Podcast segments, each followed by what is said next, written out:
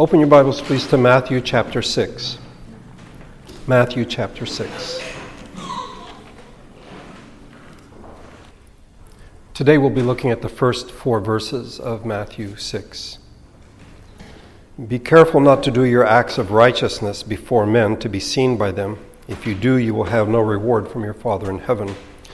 So when you give to the needy, do not announce it with trumpets, as the hypocrites do in the synagogues and on the streets to be honored by men.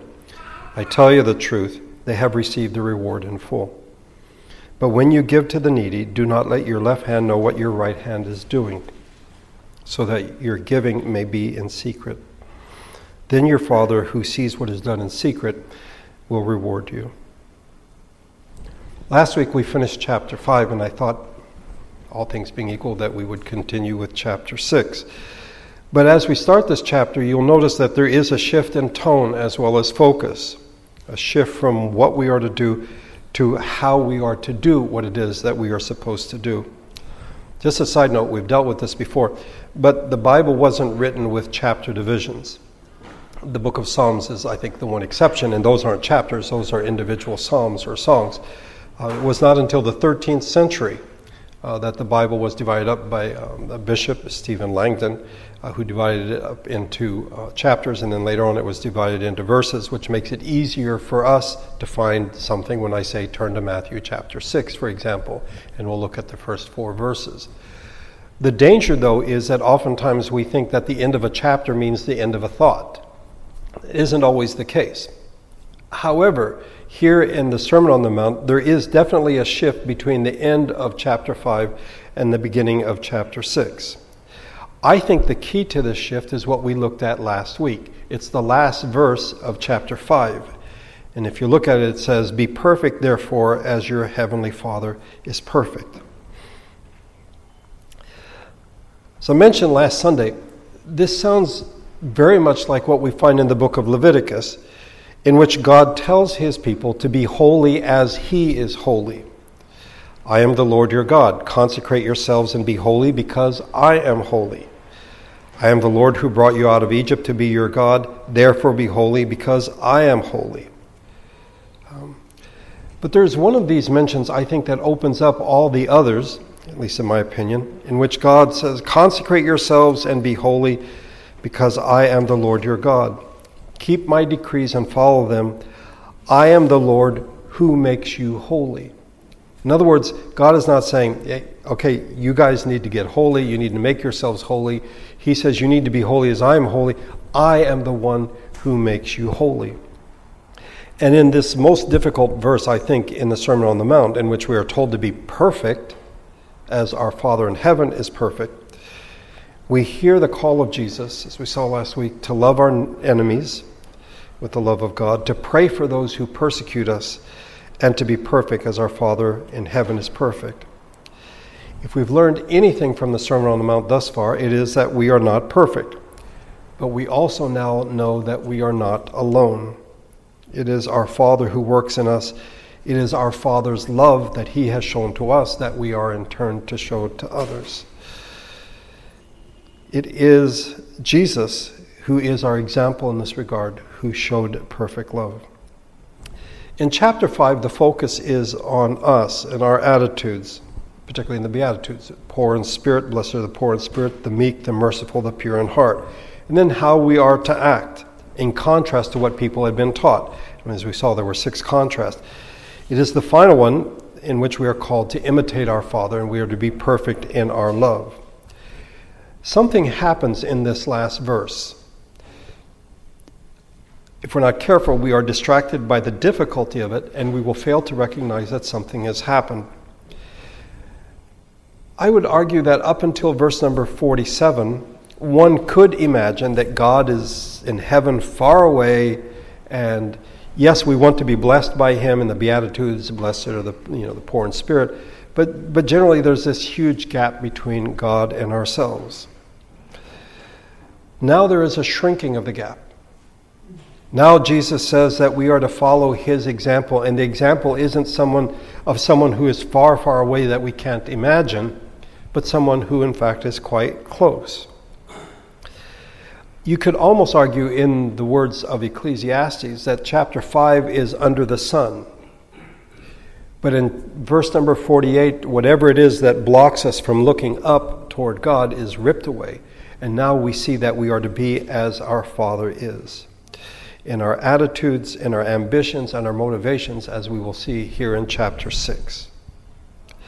The key to chapter 6, uh, certainly the first 18 verses, is the first verse. Be careful not to do your acts of righteousness before men to be seen by them. If you do, you will have no reward from your Father in heaven. The acts of righteousness are summed up in the three chief acts of piety among the Jewish people. They knew there were three things that they were supposed to do they were to give to the poor, the giving of alms, they were to pray, and they were to fast. I think in dealing with these three acts, Jesus covers both the public and the private acts of piety. He covers both the commandment to love the Lord your God as well as to love your neighbor as yourself. We'll see it today, but the Lord willing, we'll also see it in the Sundays to come. Um, in each of the three sections, giving to the poor, praying, and fasting, there are four parts that Jesus deals with. First of all, a warning that we are not to seek to be praised by people. Secondly, if we ignore this warning, we may in fact be praised by other people, but that's it. That will be the sum total of our reward.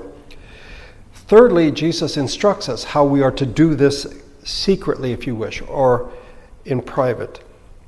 And then lastly, the assurance that God the Father, in fact, sees what is done privately or in secret and will reward us. But before we go on, there's something, and I dealt with it in chapter 5, we need to deal with it again. In chapter 5, verse number 16, um, and I don't know if I mentioned this when we went through it, but it was the, the, the verse on the back of the prayer card for the Woods family. When my parents were missionaries in the Philippines, this was our verse, if you wish. Uh, in the same way, let your light shine before men that they may see your good deeds and praise your Father in heaven. In which we are told to do our acts of righteousness in front of other people. And then we come to chapter 6, verse 1, and we are told, Be careful not to do your acts of righteousness before men to be seen by them. We are warned to be careful not to do it publicly. Is Jesus contradicting himself? I know he's not. And I think the clue to understanding this apparent contradiction lies in the fact that Jesus is dealing with different sins. In chapter 5, he is dealing with cowardice, the sin of human cowardice, in which we don't want people to know, if you wish, that we are the people of God, and so we would rather people not know what we are doing. And it is because of our cowardice that Jesus must, in fact, tell us, let your light shine before men. Um, in our day, faith is seen as something that is private. And in chapter 5, verse 16, Jesus says faith is something that is to be public. This is a real problem today as people want our faith to be private because that's what helps us as Americans blend together, a melting pot, that we keep our religious faith private and so it doesn't interfere in our dealings with other people. They want our faith to be privately engaging, publicly irrelevant. Um,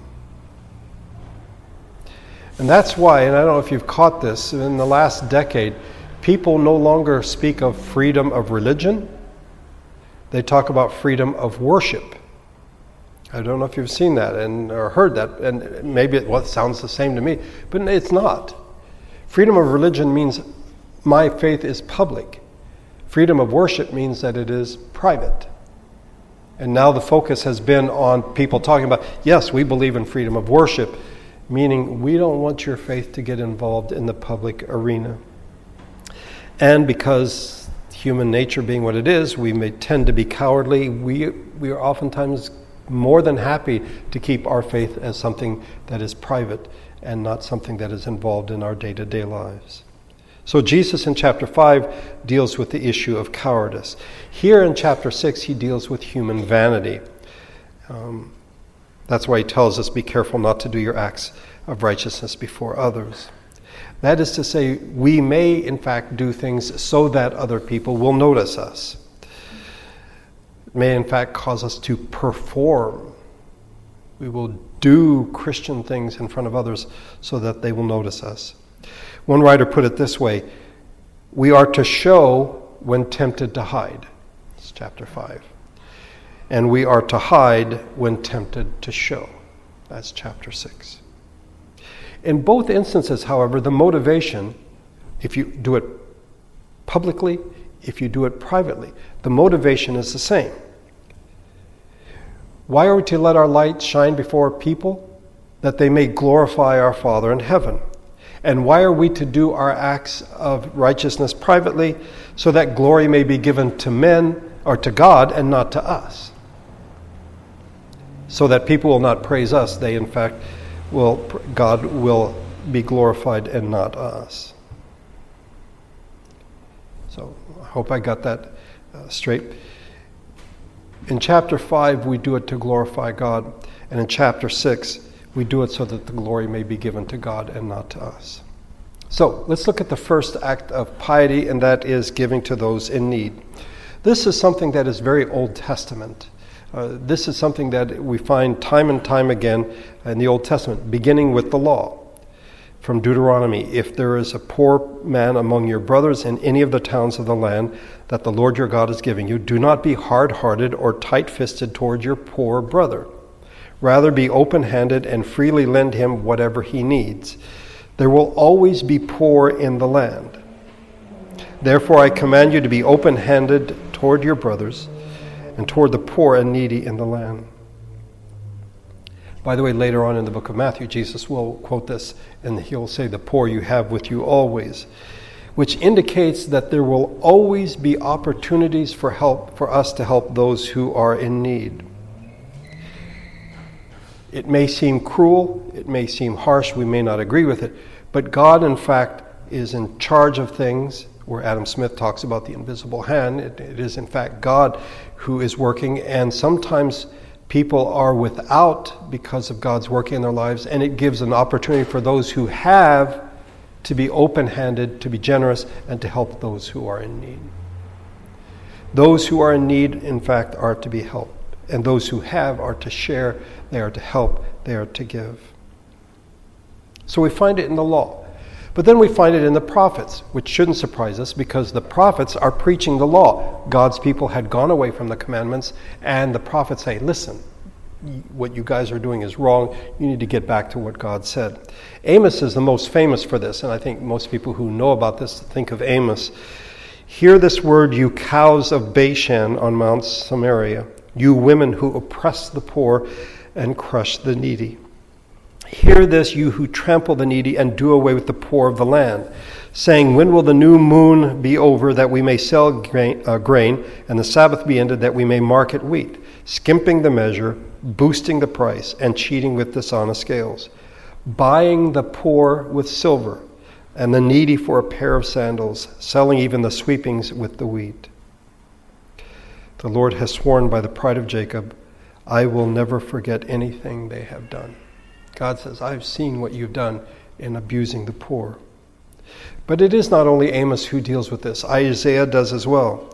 The Lord takes his place in court, he rises to judge the people. The Lord enters into judgment against the elders and the leaders of his people. It is you who have ruined my vineyard. The plunder from the poor is in your house. In other words, they've stolen from the poor and it is in their house. What do you mean by crushing my people and grinding the faces of the poor, declares the Lord Almighty? It's in Isaiah 3. And then later, chapter 58 Is this not the kind of fasting I have chosen to loose the chains of injustice and untie the cords of the yoke, to set the oppressed free and break every yoke? Is it not to share your food with the hungry and to provide the poor wanderer with shelter? When you see the naked, to clothe him and not to turn away from your own flesh and blood. In Zechariah, we are told, Do not oppress the widow or the fatherless, the alien or the poor. In your heart, do not think evil of each other. What was it like when Jesus came into this world? The historical context is that we find that the Jews, in fact, took this very seriously the idea of helping those who were needy. In each community, there were officials who made weekly collections of goods or money for the poor. and gifts for the poor were seen as an obligation. A man who lived in a town for 30 days was liable. He was seen as, yeah, you need to help out in the, in the soup kitchen because you've been here for a month and you need to get with the program and help as everyone else does. And a man who lived in a town for three months was also seen as responsible for contributing to those who are in need, a charity box so that it could be shared with those who are in need. So when Jesus speaks here, he is not, you know, the, the question of giving to the needy is not an issue at all.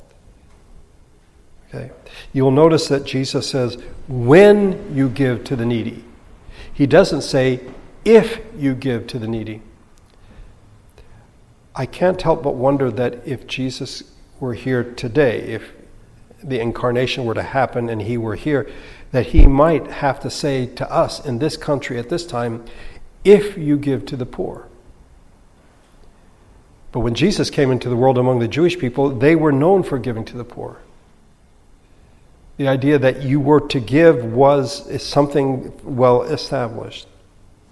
There's no question of it. They, in fact, were to do it.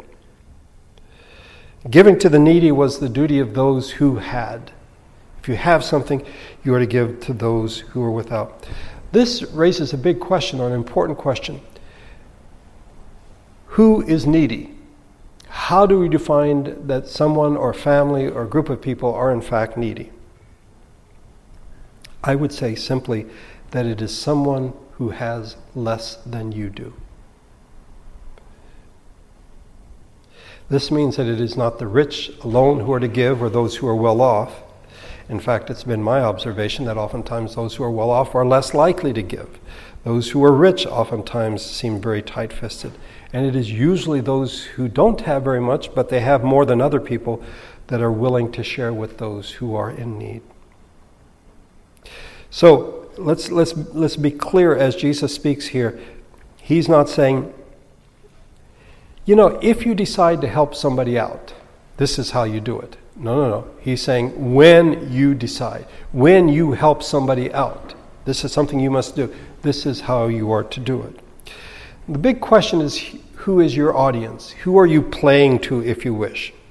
There are three possibilities that Jesus uh, deals with. The first, other people.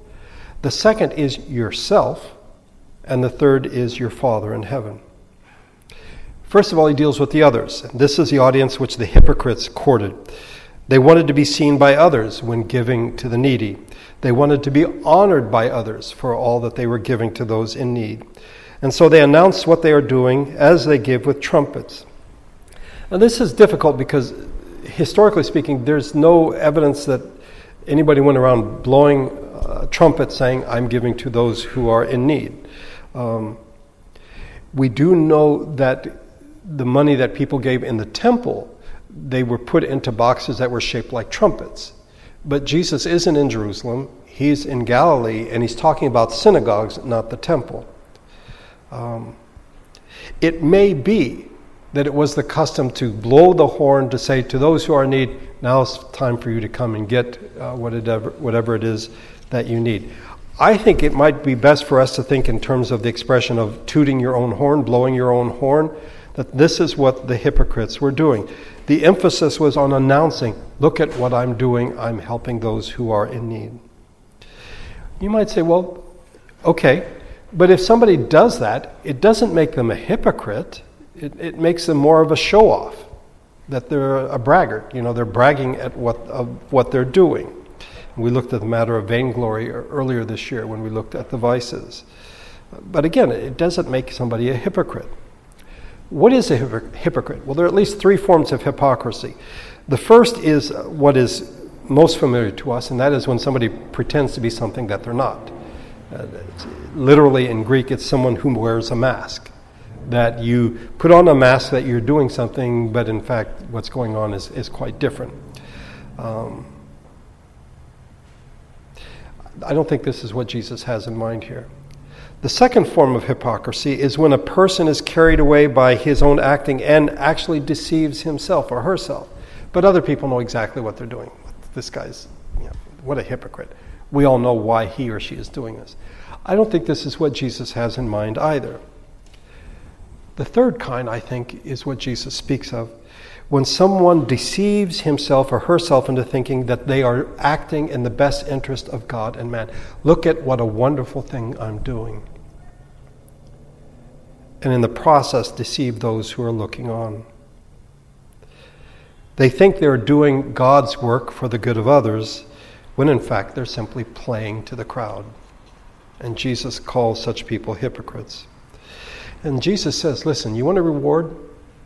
You know what you get from the crowd when they hear what you've done for those who are in need? That people recognize you, people may even applaud, they praise you, you honor, they honor you. That's your reward. You want a reward? That's it the recognition from other people. So that's the first audience. And I think for most of us, that's with this passage, if you're familiar with it, I think that's what we most often associate with. But the second audience is yourself. This is the most subtle, but it's also the perpetual audience. It's the audience that is always with us. This is what Jesus is speaking of when he says, Don't let your left hand know what your right hand is doing. The right hand is seen as the hand of action. And Jesus assumes this is what you will use when you give to those who are in need. You will use your right hand. And Jesus says basically, don't let the left hand watch or see what the right hand is doing. Uh, a lot of care must be taken here because Jesus is not calling for recklessness that we are to give recklessly, that you know, the rent is due, but you don't care, you're going to give it, and the left hand doesn't know what's going on, and so when you go to the bank account, you don't have any money because you've given it all away. Um, I think what Jesus means is not only are we not to tell others what we are doing when we give, we're not to tell ourselves. We're not to meditate on how wonderful we are because we have helped other people. We are not to be self conscious in our giving because self consciousness may, in fact, deteriorate into self righteousness. And you think, what a wonderful person I am. I've helped someone less fortunate than myself. John Stott wrote of this So subtle is the sinfulness of the heart that it is possible to take deliberate steps to keep our giving secret from men. We don't want other people to know while simultaneously dwelling on it in our minds in a spirit of self congratulation. We don't tell others, but we keep telling ourselves, look at what I've done, look at what I've done, look at who I helped. And Jesus says this is not to be the audience. Dietrich Bonhoeffer, a church martyr, said, It is even more pernicious if I turn myself into a spectator of my own prayer performance I can lay on a very nice show for myself, even in the privacy of my own room. I'm performing for myself. Look at what a great person I am. Again, we must be careful because Jesus is, I think, doesn't intend to be taken literally. There is nothing wrong with keeping a record of what we have given. Um, if you write a check, as you give, either here at church or to a charity, you know what you gave. And being a good steward, taking care of what God has given you, requires oftentimes keeping track of things. Jesus would speak of counting the cost. If you're going to be my disciple, you better count the cost. How much is this going to cost me? The issue here is self congratulation. The issue is myself as the audience.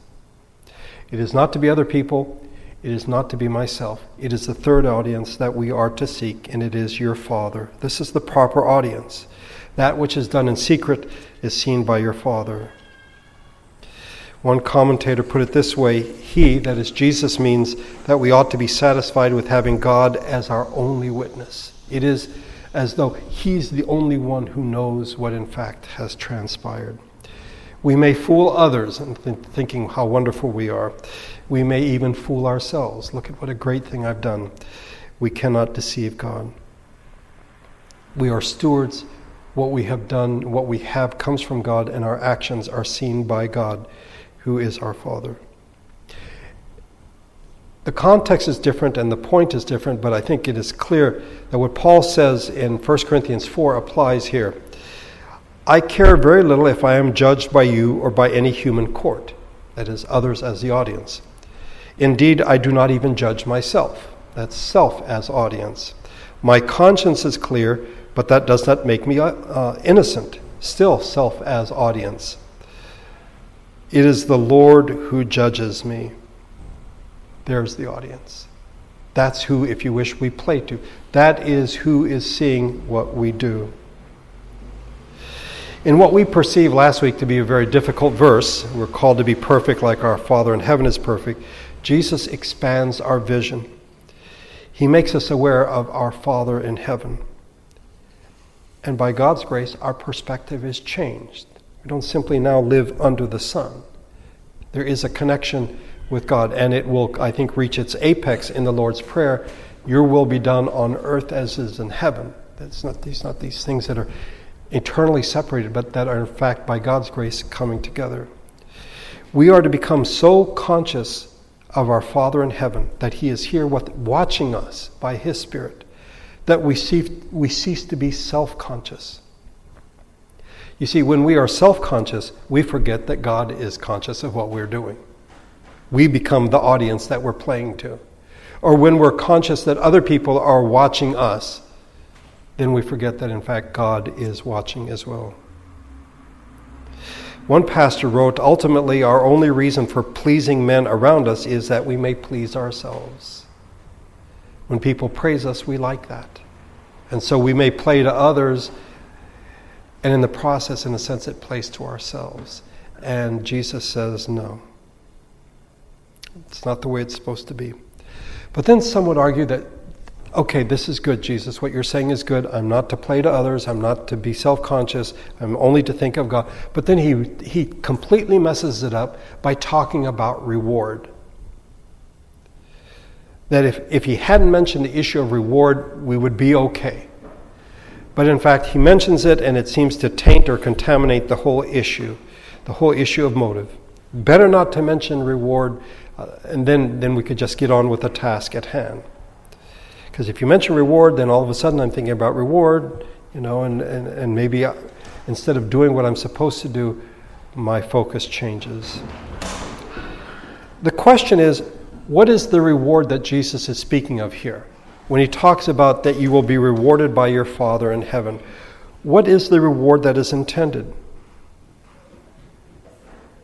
Stop and think a minute. What, what is that reward that the Father in heaven will give us? What, what could be the reward that God will give us?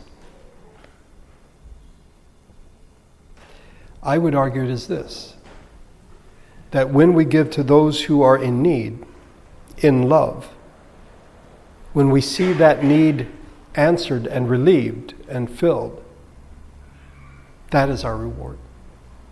That is our reward. John Stott, again, who wrote on the Sermon on the Mount, said, when through his gifts the hungry are fed, the naked clothed, the sick healed, the oppressed freed, the lost saved, the love which prompted the gift is satisfied. When out of love you help those who are in need and they, they receive what you've given, that's it. That is the reward. Such love, which is God's own love expressed through man, brings with its own secret joys and desires no other reward we would say with the psalmist, we find time and time again, You are my portion, O Lord. My flesh and my heart may fail, but God is the strength of my heart and my portion forever. In Lamentations 3, which was the basis of one of the hymns we sang today, Great is thy faithfulness. Because of the Lord's great love, we are not consumed, for his compassions never fail. They are new every morning. Great is your faithfulness. I say to myself, The Lord is my portion, therefore I will wait for him. The issue of reward only taints or contaminates the issue when we have the wrong view of reward. It's like, ooh, I gave somebody $100 because they needed it, and I know that God's going to give me back more than that. Well, okay, then you're off track. You've, you've missed the whole point. The reality is, if you give something to someone and it helps them out, you should be, that is the reward that you have been able to help someone who was in need. If our audience is wrong, then the issue of reward is, is messed up as well. I mean, it messes us up because if the audience is others, then we want to be rewarded so other people can see that we did a good thing. Or if we are our own audience, if people notice us and we get a sense of reward that way, then we feel even better about ourselves. You know, we live in a generation where everybody gets a trophy. And I think the trophy isn't simply for us, it's so that other people can see that I have a trophy. So when it comes to reward, our thinking is all twisted up. And Jesus wants us to know that when we help those in need, our Father sees it. And He rewards us. And how He rewards us is a sense of satisfaction, is by the grace of God, I have obeyed God and helped someone who is in need.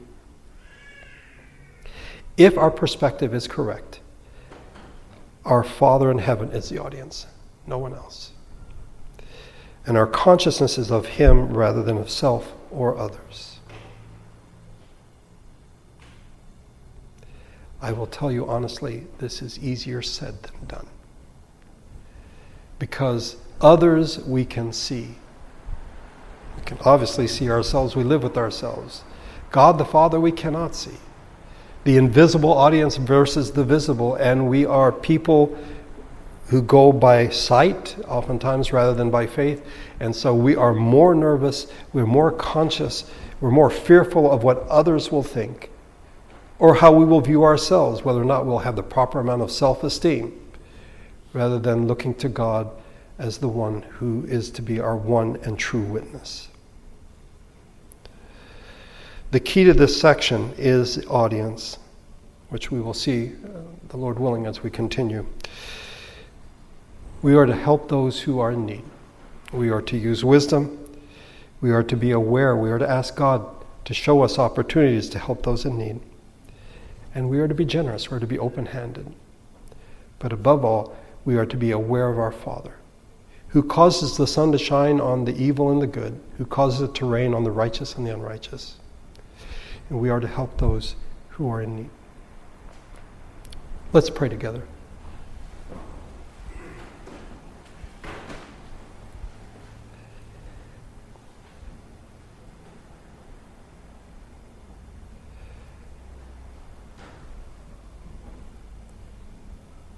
Father, this passage in many ways sounds so foreign to us. I think we would be more comfortable if Jesus had said, if, if you decide, if you're thinking about helping someone in need, then this is how you do it. Rather than saying, when you do this, he assumes that we are helping those who are in need. We live in a selfish, self centered culture. And any thought of helping those in need is way down the list. And even when it does show up on the list, it is so that we will be recognized for our contributions to others. Our audiences are wrong. Begins with others, ends with self. But mostly it's about ourselves. We want to be recognized, praised by others. And we forget that other people cannot see into our hearts, into our minds we don't even know ourselves. As Paul said, if he judged himself, it didn't make him innocent. You are the one who knows us. You know our hearts. And you call us to be generous to those who are in need and to do it for the right audience. And that in helping, we will in fact be rewarded by seeing their needs met.